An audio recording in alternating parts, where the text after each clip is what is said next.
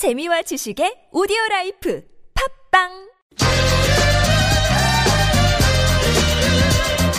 이정열 전 부장판사의 사이다 같은 법률 이야기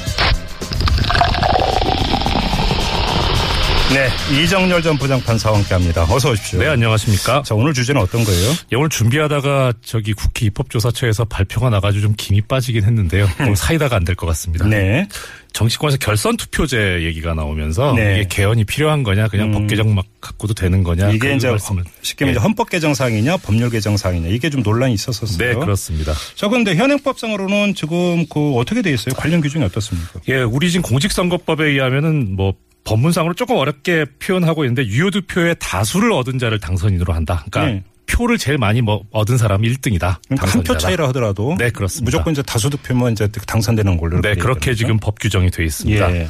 예. 그런데 이제 헌법에는 그러니까 이거를 이제 개정을 해가지고 다수 득표를 얻은 사람으로 하지 말고 과반수를 얻은 사람으로 하자. 음. 네. 과반수가 나올 때까지 하자 하는 게 이제 결선 투표입니다. 그러면 이제 그 결선 투표를 프랑스 대통령 선거 보면 보통 그런 경우 많이. 네, 그렇습니다. 네, 자, 그러면 아무튼 근데 공직선거법에 그렇게 규정돼 있다면 네. 이 법률을 개정하면 되는 겁니까?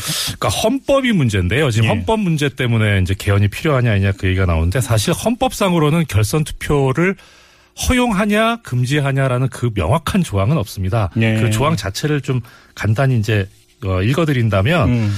최고 득표자가 두 명 이상인 때는 국회에서 어, 다수표를 얻은 사람을 당선자로 한다 이런 규정은 있는데 예. 그러니까 이제 공동 득표 예 공동 공동 일위일 경우라는 그렇죠. 예? 공동 1위인 경우에는 예. 규정이 있는데 그 외에는 딱히 특별한 규정이 없습니다. 그래서 이걸 해석하는 과정에서 결선 투표가 어, 헌법 개정을 해야 되냐 안 하지 않아도 되냐 하는 그 문제가 생겼고 음. 그러면 이 조항을 어떻게 해석을 해야 되는 겁니까?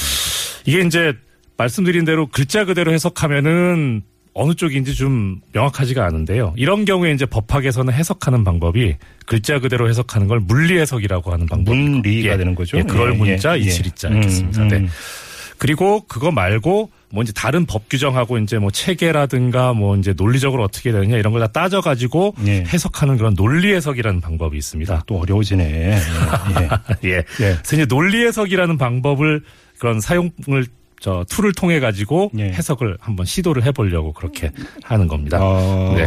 그래요? 논리 해석을 한다. 예, 그러니까 논리 해석이라는 건 뭐 예를 들어 이제 뭐 여러 가지 방법이 있는데 반대 해석이라 그래서 반대의 경우를 상정해 가지고 그럼 이게 말이 되는 거냐 안 되는 거냐 음. 이렇게 따지는 방법이 있고 예. 또 그럼 예전에는 이게 관련 규정이 어땠냐 이렇게 또 따져보는 방법이 있고 예. 이 법이 만들어질 때 그러면 만든 입법자는 어떤 생각으로 만든 거냐 이렇게 또 따져보는 방법이 있습니다. 그렇지만 머리 아픈데 네. 지금 최대한 우리 단순하게 갑시다. 네. 네.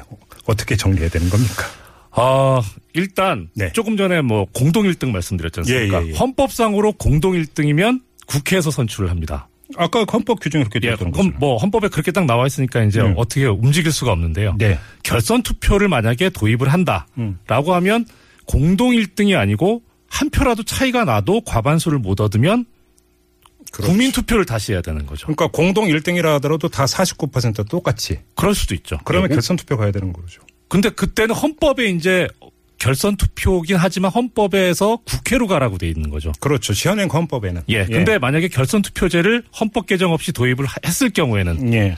한 표 차이가 났을 때는 국회로 가는 게 아니라 국민 투표를 해야 되는 거죠. 예. 그러니까 오히려 공동 1등인 데가 때가 훨씬 더 이 중한 상태인데 중대한 상태인데 음. 그런데 그때는 국회 간선제로 가고 예.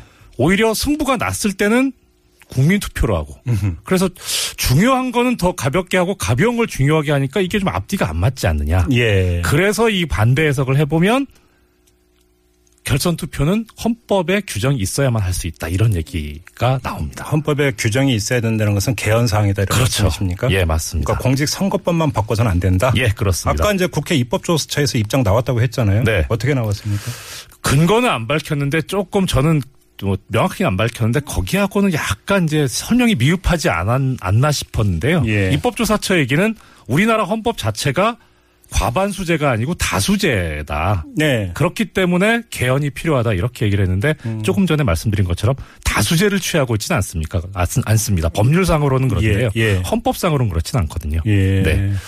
그래서 이제 뭐 오늘 방송이 좀 의미는 있겠다 싶어서 말씀을 드리고 있는 건데요. 음. 예, 또 하나 이제 아까 말씀드렸던 그럼 입법자들이 이거 만들 때는 어떤 의도였었느냐? 잠깐만요. 그러니까 네. 국회 입법조사처의 그 정리된 입장도 개헌을 해야만 해야 결선 투표제를 도입할 수 있다 이런 그 그렇습니다. 정리였던 거고요. 네. 음. 예.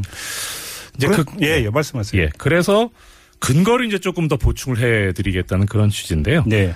우리 지금 육공화국 헌법 아닙니까? 네. 예, 그 육공화국 헌법이 국회에서 통과될 때가 87년 10월 12일이었거든요. 이때쯤이죠. 예, 예. 그때 이제 국회에서 개정안이 상정돼 가지고 제안 이유가 나왔고 토론이 붙여졌습니다. 음. 네. 근데 그때 찬성 토론은 없었고 반대 토론으로 기억하시겠습니다만 이철승 전 네, 네, 네. 의원께서 이제 반대 토론을 나서시면서 그분이 뭐라고 하셨냐면 이번 개헌안 보니까 과반수 지지를 못 얻어도 대통령이 될 수 있는 이런 구조인데 예. 이렇게 되면 소수 의사를 대변하는 쪽에서 오히려 다수를 지배하는 상황이 될 수가 있다.